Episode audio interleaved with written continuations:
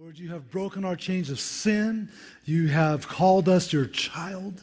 Lord, you've brought us close when we just tried to run far from you. Father, thank you for your love. Thank you for your grace. Thank you for your mercy. Thank you for the freedom. Thank you for a new life in Christ. We are so grateful. And Father, now as we turn our hearts towards your word, pray, Lord, that as we come, we can lay our burdens down before you. Father, that we would hear from you. Lord, that you would change us. We don't just want information, we want transformation through the power of your Spirit and the power of your word. So, Father, do that we ask in your name. And we all pray this together. In Jesus' name. Amen. Amen. Hey, great to see everyone. Good morning to you. So glad to have you together today. Guests, we're grateful that you're with us. We hope that you have uh, just encouraging time with us here at CVC today. Well, years ago, uh, when my wife Rika and myself, when we lived in California, one uh, summer we threw our then five year old son Cruz and four year old daughter Isabel into the car. And we just drove up the Pacific Northwest for, uh, just got on the road for a couple weeks. Just throw, threw everything in the car, just Northern California into Oregon, just a little bit into Washington and back through. And during that trip, we stayed with my aunt and uncle who lived in Oregon for a few days. And while we were there, we were just hanging out with them and just visiting and having a good time. And so one morning, uh, all the girls went shopping. So my wife and my aunt, my cousins, and they took Isabel, and they just they just went and did some shopping. And my uncle, myself, and Cruz, the boys, we were we were hanging out at the house. And so my uncle wanted to work on his brakes on his car, so we were out in the driveway working on the brakes on his car, and Cruz just had the little scooter, just a little scooter he was scooting around the neighborhood. And so uh, we were all doing our thing, and after a while, Rika comes back with the girls and some groceries and things, and she says, Where's Cruz? I said, Well, he's right there. Well, he was right there. And then it became, where is Cruz? So we started looking in the front yard, we looked in the backyard, no Cruz. We looked inside the house, no Cruz. We, I lost my son. And if you have ever had that happen, you know it's one of the worst feelings in the world. So panic sets in. You know, you think about their welfare, you think about the danger they're in, you think about what could be happening or, you know, can't happen to them. And so we just started scouring the neighborhood. We had like a little search party that got put together, right? My aunt, my uncle, some family, a couple, couple neighbors even jumped in and we started scouring the neighborhood. Well, that parable of the lost son, where he goes to a far and distant land, yeah, I think my son read that that morning or something because he was on the whole other side of the housing developments. And he had just gotten on that scooter and just went, and he discovered a yard sale. And when we found him, he was just sitting there drinking lemonade at the yard sale. Oblivious to the torment, you know, we were going through, of course. It's just one of the worst feelings to lose your kid. And now, parents, don't judge, because I know some of you have lost your kids too. And if you haven't, I know there's been moments when you wish you had. So, just saying we, have all we all can relate to losing things and losing people and pets. You know keys remote controls pets you know your wallet. Like we've all lost stuff. But there's very few things as gripping and as urgent as when you lose a child. Or maybe for some people having an aging adult with dementia and sometimes they actually get lost. And there's when you have someone that you care about and they're lost it, the, the pain in your heart is so great and then the joy that you experience when the, you find them and the relief is so great as well. And that's what we're going to be looking at today as we try to understand God's heart a little bit more. We're going to be in Luke chapter 15 in your Bibles. I invite you to turn there. We're continuing in this series called Aha Moments, where we're looking at parables that Jesus taught in the Gospel of Luke. Now, if you're uh, new or a guest or you haven't been here, just a little bit of contrast for you, a little bit of, of, of information. So, the Gospels Matthew, Mark, Luke, and John are four books in the New Testament of the Bible that capture and record the life and ministry of Jesus Christ, uh, God in the flesh, God's Son. And as we look through the Gospels, we see that Jesus is, of course, as God in the flesh, a master teacher. And he's also a master storyteller. And one of the ways he liked to teach was to teach in parables. No one else taught in parables in the New Testament. And so Jesus taught in these parables. And a parable is a story with a spiritual truth or meaning. And if you had a soft heart toward God and God had tuned your ears to understanding, you would get the meaning of the parable. You would have an aha moment like, oh, that's what that means. And a lot of times you could see yourself in the parable like, oh, I'm like that person, or oh, I'm like that person. But if your heart was hard or cold to the Lord, then you didn't often have that aha moment, and the parable was a mystery to you. And Jesus would often teach in parables because it really brought in the listeners. It got them to emotionally engage and, and understand what uh, the Lord was talking about, other than just these nebulous concepts. And so, as we continue in this series, Aha Moments, looking at a, another parable that Jesus uh, teaches today, it's going to help us understand God's heart toward those who are lost. And when I say lost, the reference here is people who don't have a relationship with the Lord, people who do not have Christ as Savior, people who um, have not turned from trusting in themselves or trusting in some system or false belief system um, to trusting in the one true God and trusting in Jesus the Savior. And that's the definition of lost. And so, what can we learn about the lost today as we look at these parables? Well, let's start in Luke 15, and we'll just teach and read. Um, I'll read and teach a little bit, read and teach a little bit. And we're going to make some observations in these parables. And what we're about to read, by the way, is, is really one parable. Uh, but it's been broken into three sections. It's kind of like a trilogy, okay? So there's the lost sheep, there's the lost coin, and then there's the lost son. And a few weeks ago, Pastor Rick Eimers taught on the lost son. Today, we're going to look at the lost sheep and the lost coin in this parable. So, Luke 15, let's start with verse 1. Now, the tax collectors and sinners were all drawing near to him, to Jesus.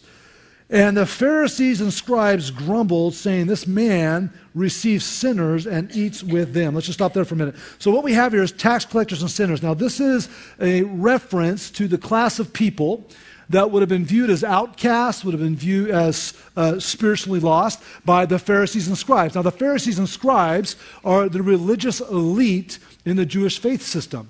And so they're, they're really the leaders of the Jewish faith. They're responsible to care for the people, lead the people, guide the people. The problem is, most of the Pharisees and scribes are very legalistic. And so their definition of caring is make sure you follow these rules, make sure you follow these traditions. If you don't, then you are a sinner and you are an outcast. And so they were full of, as we've been talking about, self righteousness and self sufficiency. So these tax collectors and sinners were the classification of people that were the outcasts. Tax collectors, because most of them were Jewish men who were working for the Romans, taking taxes from their fellow Jews, so they were betrayers and traitors, and so they were viewed very low. And then the sinners could have been everything from wealthy, extravagant, you know, people who were self-indulgent, all the way down to the broken and the sick and the destitute. And so these are the people that were coming to Christ. These are the people that were flocking to him. What a, what a beautiful image, right? What a beautiful image of society's weak and broken and outcast, and those who others consider dirty and rejected. They're, they're coming to Christ. They're curious. They're intrigued. And we see here it says they've come to hear him. Because what Jesus taught and how he taught it was absolutely captivating. And many of those people would soon profess faith in Jesus and they would believe in Jesus. So these people were coming to them, but the Pharisees and scribes had beef with it. And there's multiple ironies here because they actually didn't have a problem this time with what Jesus was teaching, they had a problem with who he was hanging out with. If you were here last week, we talked about when you dine with someone, when you have a meal with someone, it's like associating yourself with them. You're identifying with them. So Jesus would hang out with these sinners and identify and associate with them. And the religious elite who thought they were dirty, couldn't even be around them, had beef with that. And we love how Jesus would hang out with the sinners, yet not participate in their sin. So as we think about our relationships, you know, God's called us to, to mix it up relationally with people who don't know Him, but we don't participate in the things that are, are displeasing to the Lord, but we treat them with love and compassion like, like Jesus did. The other irony here is that uh, this was supposed to be a criticism of Jesus. Look at him. He eats with those sinners and those tax collectors. It wasn't a criticism, it was actually a compliment, wasn't it? It's actually a compliment that Jesus hung out with people like this. And the other irony here is that the lost people were having beef with Jesus, spending time with other lost people. They just didn't know that they were lost. And so we see all this unfolding as this parable is getting ready to kick off. So what does Jesus do in response? Well, look verse 3. He told them a parable, right? He says, What man of you, having a hundred sheep, if he has lost one of them, does not leave the 99 in the open country and go after the one that is lost until he finds it? And when he has found it, he lays it on his shoulders, rejoicing. And when he comes home, he calls together his friends and his neighbors, saying to them, Rejoice with me, for I have found my sheep that was lost. Just so, I tell you, there will be more joy in heaven over one sinner who repents than over 99 righteous persons who need no repentance. And so uh, his response to this criticism is let me tell you a story. And he starts with the shepherd who loses a sheep, and then, of course, the joy that he responds when he receives that sheep, and how that associates with God's heart when a lost person gets found. He continues on, verse 8. Or what woman, having 10 silver coins, if she loses one coin, does not light a lamp and sweep the house and seek diligently until she finds it? And when she has found it, she calls together her friends and neighbors, saying, Rejoice with me, for I have found the coin that I lost. Just so I tell you, there is joy before the angels of God over one sinner who repents. And then Jesus gives them another scenario of a woman who lost a silver coin, loses it, finds it, rejoices, and how that associates with God and his rejoicing. Which, by the way, I love how Jesus, being the master teacher, uh, pulls in both men and women in his audience here. He says, what, he's, he's talking to the men, because the shepherding was obviously a, a big role for the men. What of you men if you lost a sheep? Okay? And then he talks to the ladies. Which of you women, if you lost a silver coin? Giving equal value to both, equal responsibility to both. And he pulls them both in and emotionally connects them to what he's trying to say. Well, there are three observations I want us to focus on from this parable, or these two sections of uh, the main parable. The first is this God highly values the lost. God highly values the lost. In each parts of the parable, Jesus starts with something of utmost value. A, a, sheep for the shepherd has great value. A coin for this woman has great value. If you were to go on to the next part, you know, a son to a father has, you know, tremendous value. So we see Jesus starting with something of value. And uh, the, the shepherd isn't in a place where he goes, man, I, had, I have 100 sheep, which was kind of the average size flock for a lot of people at the time. I've got 100 sheep. I've lost one. That's only 1% loss. That's not bad. We'll just see if it shows up. No, he values that one sheep tremendously. The woman didn't go, man, I lost one coin. Well, I still have nine others. You know, I'll take nine if, if I can't have 10. She didn't. It shows that there was tremendous value placed on the items that were lost. And so this example reveals God's heart for the lost. And what Jesus is saying is God highly values the lost. He didn't dismiss them, unlike the Pharisees and the scribes who were dismissing the lost. They weren't good enough, they didn't make the religious cut. They were too dirty. And so Jesus is really honing in. Everyone has value. Everyone has worth. You are valuable. And I just want to take a minute to, to just camp out here for a second because I think as we grow in Christ and walk in Christ, we forget and maybe you've forgotten just how much God values you. And when you read through this passage, you have to understand what God is saying in between the lines. He's saying He loves you and you and you. And He values you. And you're precious to Him and you're valuable to Him. Which means, when you look at this text, it means that if you were lost, God's going to come find you. Why? Because you're valuable to Him. And He loves you, and He cares for you, and He wants you. Jesus didn't die on the cross just to display some, He did it because He wants you to be with Him for eternity.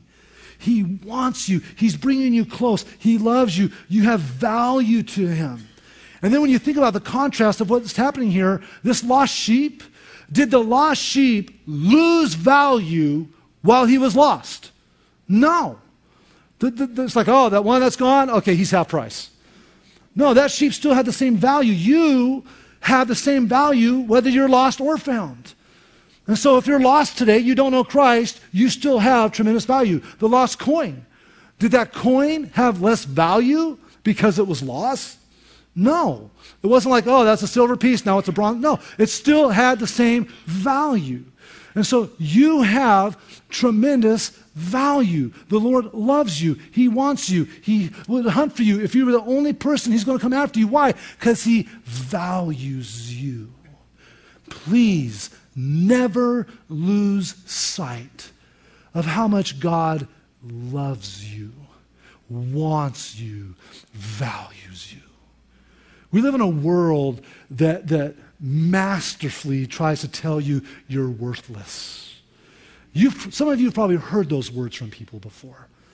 Some of you have been hurt by those words. You've probably had a family member or someone you work with or someone in your life that basically tried to tell you that you're worthless. Well, you need to listen to God's voice, not theirs.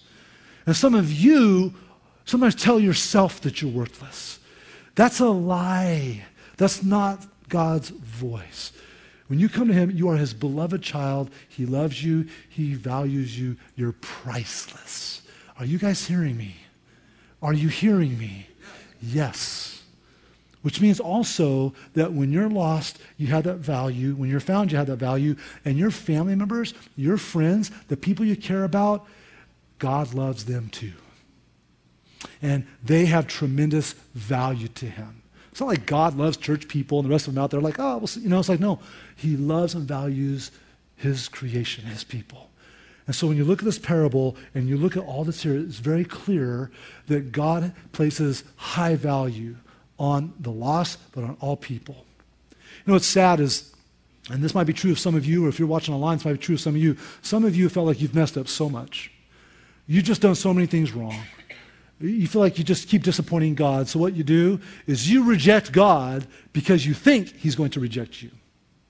You try to strike first. He's not going to want me, so you reject Him. Hear me today. He loves you, He wants you. Don't reject Him. God puts high value on the loss. And because we know the Lord and love the Lord, so should we. So the first thing that jumps off out of these parables, he's using examples of value. God highly values the lost. Secondly, we see that God relentlessly seeks the lost. He doesn't kind of seek the lost, he relentlessly seeks the lost. I love the imagery that Jesus uses here of this shepherd going to find a lost sheep. Uh, this would happen in one of a couple ways. One, during the time of looking at the sheep, they would notice one is missing. Or sometimes at the end of the day or during the day, they would bring him into the fold, and when they would bring him, they would do a head count. And if they did a head count, one was missing, it was time to go get that sheep. Why? Because the sheep was valuable to them. And so you have a shepherd that could walk miles and miles and miles. He'd be gone hours, he could be gone days looking for this little cotton ball with legs that wandered off, right? And he, he could go across pastures and you know uh, fields, rocks, mountains. Like when you look at some of the terrain that shepherds have in the Middle East, it's not easy terrain. And that, that sheep could be hiding in a cave somewhere, and you, you just really have to look for it. And that shepherd would be faithful to relentlessly look for that sheep until he either found the sheep or he found the remains of the sheep. some bear or lion had lunch, right? And so they would relentlessly seek after that sheep. And when they found it, they would take that sheep and they would put it on its shoulders and carry it back. Uh, it doesn't matter how many miles it was, they would carry that sheep back to the fold. A couple reasons for that. One, it's quicker to carry them than to just kind of get the thing to go along. Two, probably a little bit of like, oh, you're not ever going to run away again, buddy. You know, a little containment going on here. But here's one of the main reasons that sheep exerted a lot of energy to wander off. It's going to require a lot of energy to get it back to the fold if it's driven back to the fold. And once at the fold, you know, they might start moving again with the flock. If it's tired, it won't be able to get, keep up. So what happens is the shepherd bears the burden on himself on behalf of the sheep. Are you picking up what I'm laying down? The shepherd places the burden on himself on behalf of that sheep and brings him back. He relentlessly seeks after that sheep. And then Jesus uses this other imagery of this woman who's lost a silver coin. This is a, this is a valuable item, right? And so she lights a lamp and she searches her house for it. Well, what's up with the lamp?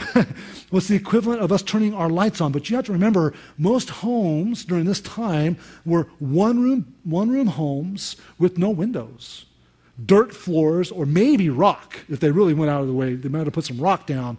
Okay? And so if a little silver coin fell down into the dirt or into the rocks, have fun finding that thing. And so they would light that little oil lamp and they would scour the house and they would use a broom looking and they would sweep through the debris, sweep and scan, sweep and scan, sweep and scan, hoping that maybe a little reflection off the silver would, would glint or maybe the sound of the coin hitting a rock, something that woman would sweep her home until she found that precious item. What an image of relentless searching that Jesus is using here. And, it's a great reminder that when the Lord comes after us, when He relentlessly seeks after us, that the light of the Holy Spirit will illuminate things so that we can see, right? And then the good news of the gospel that, that in spite of our sinfulness, God loves us came, died on the cross, and rose from the grave so that we can have a relationship with him and be restored back into relationship with him, that, that gospel good news sweeps over you, sweeps over you, sweeps over you until you respond, until you're found. God relentlessly seeks after the lost. This is the heart of our Father. Now, I want to go back to the shepherd imagery for a second because I think this ties into something that uh, is a prophecy from the Old Testament, 600 years before Jesus even showed up. And Jesus saying these parables in the presence of these Pharisees and scribes is not a new topic that God is bringing up to these people who are responsible to care for lost people.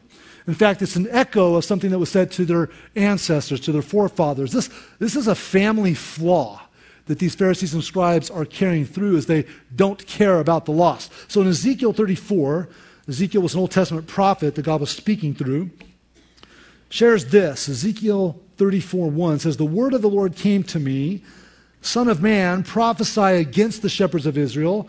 Prophesy and say to them, even to the shepherds, Thus says the Lord, Ah, shepherds of Israel, who've been feeding yourselves, should not the shepherds feed the sheep?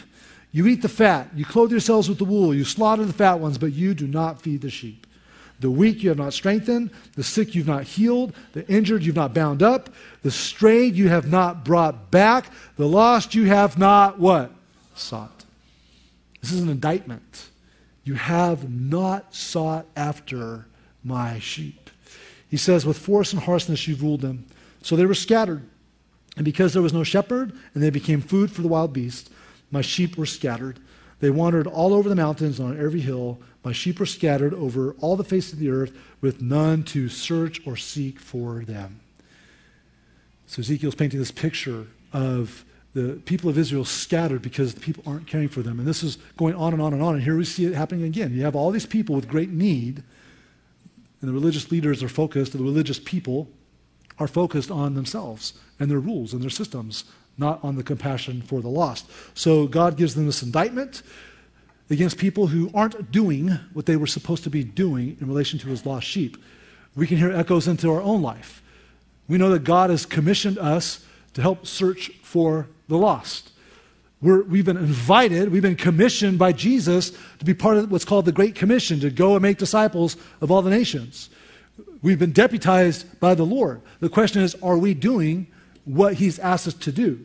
Or are we so focused on other things that sheep are still being scattered and he could say the same thing to us? No one's going after them. Well, it's a good thing that the Lord took things into his own hand because he knows the nature of us as people. Verses 11 and 12 in Ezekiel 34 shows that God says, I'll take care of it myself. And this is where we see some of that prophetic piece. It says, The Lord God said, Behold, I myself will search for my sheep and will seek them out. As a shepherd seeks out his flock when he's among his sheep that have been scattered, so will I seek out my sheep, and I will rescue them from all places where they've been scattered on a day of clouds and thick darkness. God steps in, and he seeks out his sheep personally and relentlessly. And how did he do that? By coming in person, the incarnation, Jesus, God in the flesh. And why did Jesus come? Well, he said a lot of things, but one of the things he said that was very clear about why he came was found in Luke 19:10. For the Son of Man, Jesus said, came to what? Seek and save the lost. And how did he do that? I mean, you get this image of Jesus teaching on all the hillsides and all the lost people flocking to him, the tax collectors and the sinners coming to him. And he's boldly sharing with them the love of God as he's showing compassion to them. And they're believing and they're having faith. And then and then, going back to the imagery that we saw earlier, Jesus goes to the cross and dies for the sins of mankind, taking them all upon himself. That image of the shepherd taking the lamb and bearing the burden of the sheep on himself, that's Jesus. On the cross, he took your burden, your sin, my burden, my sin, and he put it on himself for our benefit so that we can be brought back to his fold. This is how God resolved the searching for his sheep, and he does it relentlessly. He goes after us relentlessly, and he seeks us out. You know that phrase, I found the Lord? Have you ever heard someone say that? Like, man, my life was a mess, but I found the Lord. No, you didn't. The Lord found you. You were doing your thing, and then all of a sudden, boom, you realized, I'm not what I'm supposed to be. I'm not who I'm supposed to be. What I'm doing is not working. And all of a sudden, that's when the Lord relentlessly saw you and you came online and realized what's going on. The Lord found you. The Lord found you. It's interesting when you look through this parable at the lost state of everyone in the parable. Like if you fast forward to the lost son, the lost son knew he was lost. He initiated the lostness. Hey, dad, give me everything. I'm out. I'm going to go do me. All right? But yet he was able to have a beautiful reunion with the father when he came to a place of brokenness. The sheep, the sheep didn't like, you know, say, I'm out of here. The sheep just kind of wandered off. Oh, look at that nice little piece of green grass. I like that grass. I'm going to eat that. Ooh, look at that one. Okay? And next thing you know, he's just gone. Some of you know that one. Some of you like, that's my life story. You're just distracted. Like you're trying to follow the Lord, and it's like, ooh, look at that shiny thing. And then, oh, look at this. And then, oh, look at this. And Then you kind of wander off. And then there's the coin. The coin has no idea it's even lost. It's just there. Like I've talked to some of you over the last couple weeks. Some of you, that's exactly your story. You're going, I didn't even know like I was lost. I didn't know about God, Jesus, the Bible. I just I was unaware. I just I didn't know. And so there became a moment where Jesus, he relentlessly pursued you. Which by the way, on that note, it goes to show you the coin was in the house when it was lost.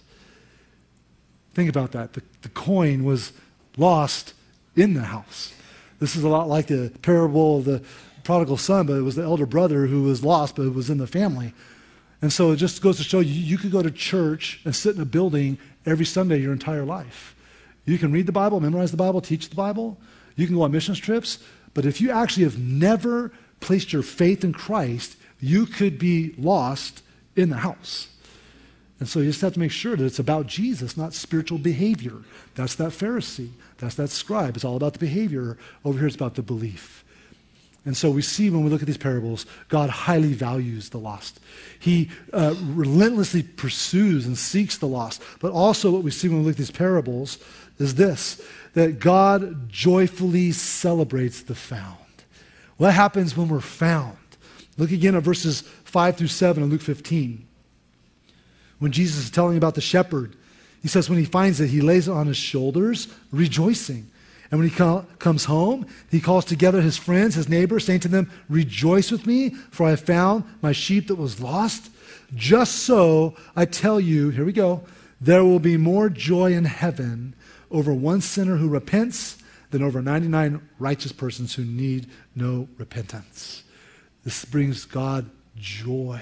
Which, by the way, there's two views of the 99 on this. The 99 who need no repentance. Uh, one view, and we don't know which one's accurate, you know, it doesn't really matter because the main point's still the main point. Uh, one view of the 99 means that these 99 have truly come to saving faith. They, they've repented, they've come to the Lord, and so they're good that the Lord is going after the lost one because he cares more about the lost one than the comfort of the 99. But then um, the other view is that the, the 99 are people who are repentant, meaning that they don't think they need to repent. They're righteous in their own eyes. They don't need to be forgiven. They don't need to repent. They're good. And so, because Jesus is talking to the Pharisees and scribes, this is an allusion, you know, this is a reference to them. It's a nuance related to them. And so, the lost one who truly gets back is better than the 99 who think they're in the fold. We don't know which one it is. It doesn't matter because the emphasis is on the lost one that the Lord is rejoicing over. We see again in verses 9 through 10, related to the woman with the coin. And when she has found it, she calls together her friends and neighbors, saying, Rejoice with me, for I have found the coin that I had lost. Just so I tell you, there's joy before the angels of God over one sinner who repents. Which, by the way, that phrase, we know the angels rejoice, that, that's true, but the phrase here says there's joy before the angels of God. Who is standing before the angels of God? God. So the angels are seeing joy. Who's rejoicing? The Lord and then the angels take part of the party. And so when the lost is found, God has a party. It brings joy to his heart. He joyfully celebrates the found when the lost come to him. Now, how does the sheep in the parable get found? The shepherd finds them. How do we get found? The shepherd finds us. How, how does the coin get found? The, the woman found it. How do we get found? God finds us. But really, how are we technically found? Well, the key is in this passage. It says, What brings us joy is that a person who admits that they did something wrong. Is that what the text says? That there's joy found when a person admits they do something wrong. No. That there's joy found when a person makes promises not to do bad things again. Is that what it says? No. It says when someone does what? Repents. Repents. And some of you are like, oh man, that's such a churchy word. Like, what does that even mean? Like, because sometimes you think about these, these people on the street corners, like, repent, you know, it's like, okay, what is that really? Repentance is a beautiful word. We should never lose the appreciation, the depth, and the understanding of repentance. And so we're found when whatever we're trusting in, which is usually ourself or some false religious system or our money or people, whenever that thing fails, which, by the way, if you're trusting in those things, they will fail. Just a matter of time. When that fails and you realize and come to your senses that it doesn't work, you then open yourself to the Lord as He illuminates your need for Him and you give your life to Christ. And when everything else fails and you see your sinfulness, you see your need for Christ, you repent, which means you turn to the Lord instead of yourself or whatever that is and trust in Him and believe in Christ if you're having a hard time emotionally thinking about what that looks like, let me use an example from something that happened to me about four, five, six weeks ago. So I went to a movie, and um, we were at a movie, and during the movie, I needed to use the restroom, like in the middle of the movie. Don't you hate when that happens? So I'm waiting for the scene that I think I can miss. I'm like, what? It's just not, okay. I need, to, I need to go to this Okay. And so there's a scene. And, and, and, by the way, it was, it was Endgame. So I'm like, there's no gap. I'm like, when's this going to happen? Okay. And so I need to use restroom. Finally, I think, okay, I'll just, I'll just miss whatever's next. So I run down the hall really fast. And I turn into the restroom. And it just hit me. I'm like, this is a weird men's room because there's no urinals. just, just a couple rows of stalls. I didn't turn into the men's room. I turned into the women's room. And so I'm standing there, and it's like, it hit me. I was like, whoa. So I instantly backed out of there. Woo! There was no one there. I didn't see anybody. And, uh, and went into the right restroom. It was just that moment. But, but that's a picture of repentance. Like, I, it is. I was in the wrong place. I need to get back to the right place. Repentance is also when you become very aware. That same feeling I had in the women's restroom, and some of you have done it too, so I know seen you in our own restroom. What are you doing in here? I'm just joking. When you realize you're in the wrong place, and that immediate reaction to back out of the wrong place and go to the right place, that's repentance. Repentance is not admitting you're in the wrong place. Repentance is not just agreeing that it's the wrong. Admittance is, repentance is when you get out of the wrong place and go to the right place. When someone does that, when someone repents, as this text says, God has a party and God rejoices. So, for those of you who know the Lord already, when you repented, when you placed your faith in Christ, it brought great joy to the Lord. The Lord celebrated over you.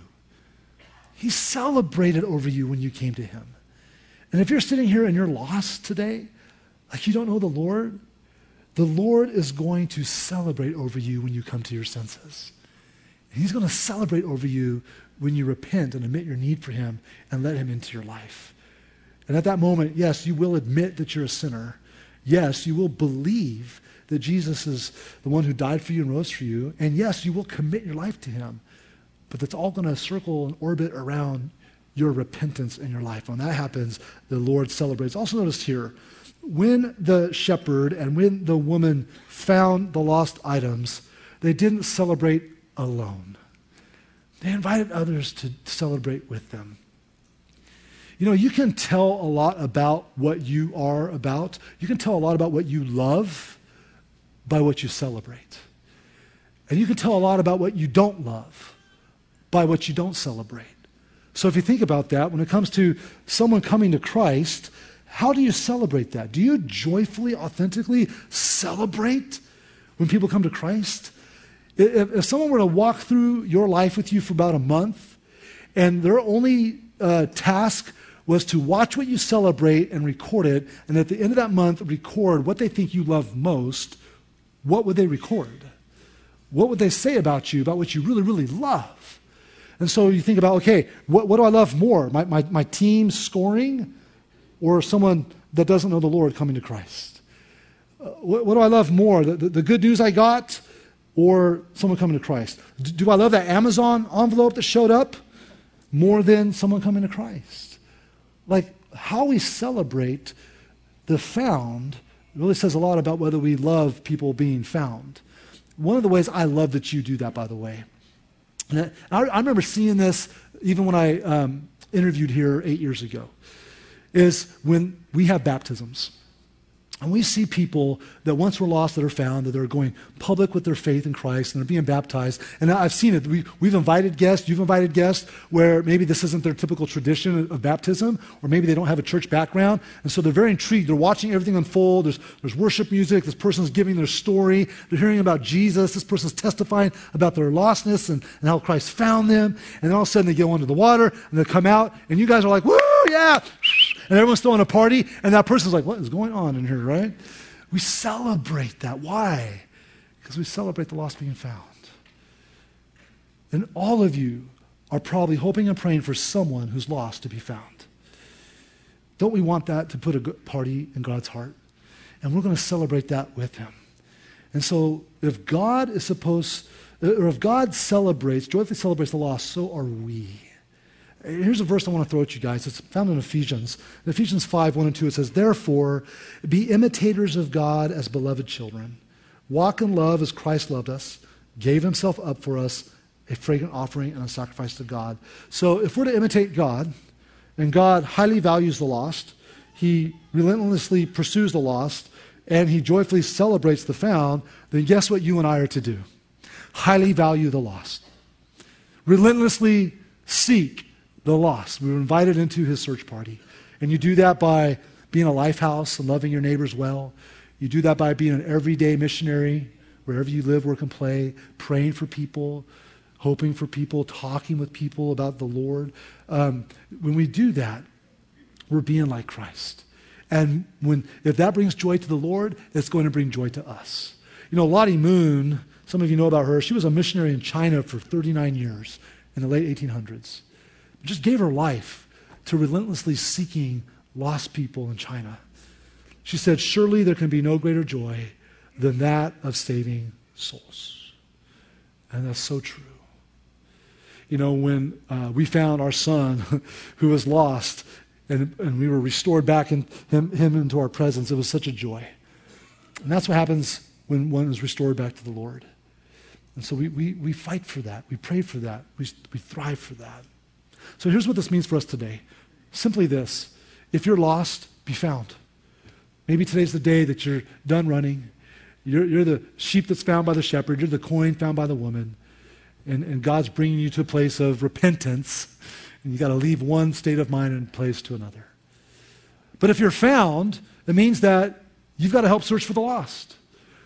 Like our goal in life, our ultimate goal is to glorify Christ. One of the best ways to glorify Christ Make sure we're being faithful to be part of his search party in praying for and reaching and searching for the lost. That's what God has called us to do. And so if you're lost, be found. If you're found, help search for the lost. Amen? Would you pray with me for a little bit? Lord, thank you for today. Thank you for the great reminders that we see in your word, Lord, that you value us, you want us, you love us. You don't need us, Lord we don't, we don't really benefit you at all, it seems like. But Lord, you just love us. We can't figure that out, but thank you for your love. Thank you for the value you place on us. Lord, we ask that you would help us to place that value on others. We confess we haven't always done that well. Lord, help us to value other people, especially the lost. If the lost being found brings that much joy to you, then it should bring that much joy to us. Lord, thank you for inviting us into your search party to go look for lost people. We confess we don't always do that well. We confess that sometimes we get distracted by pursuits, pleasures, just things in this world. God, we ask for your forgiveness. I ask that you help us to help seek, relentlessly seek the lost people. And Lord, help us continue to joyfully celebrate when they are found. Lord, we all carry people in our hearts that we long to see found. Lord, we're not going to give up, Father. Father, we're not going to give up praying. We're not going to give up hoping that the lost are going to be found one day. In fact, right now, would you just take a minute? Would you just lift up the name of that person you're praying for? We've been talking about who's your one. Who's that one person that you're just targeting your prayers, your relationship, your hopes on, that they come to faith right now? Would you just lift them up by name right now for a minute?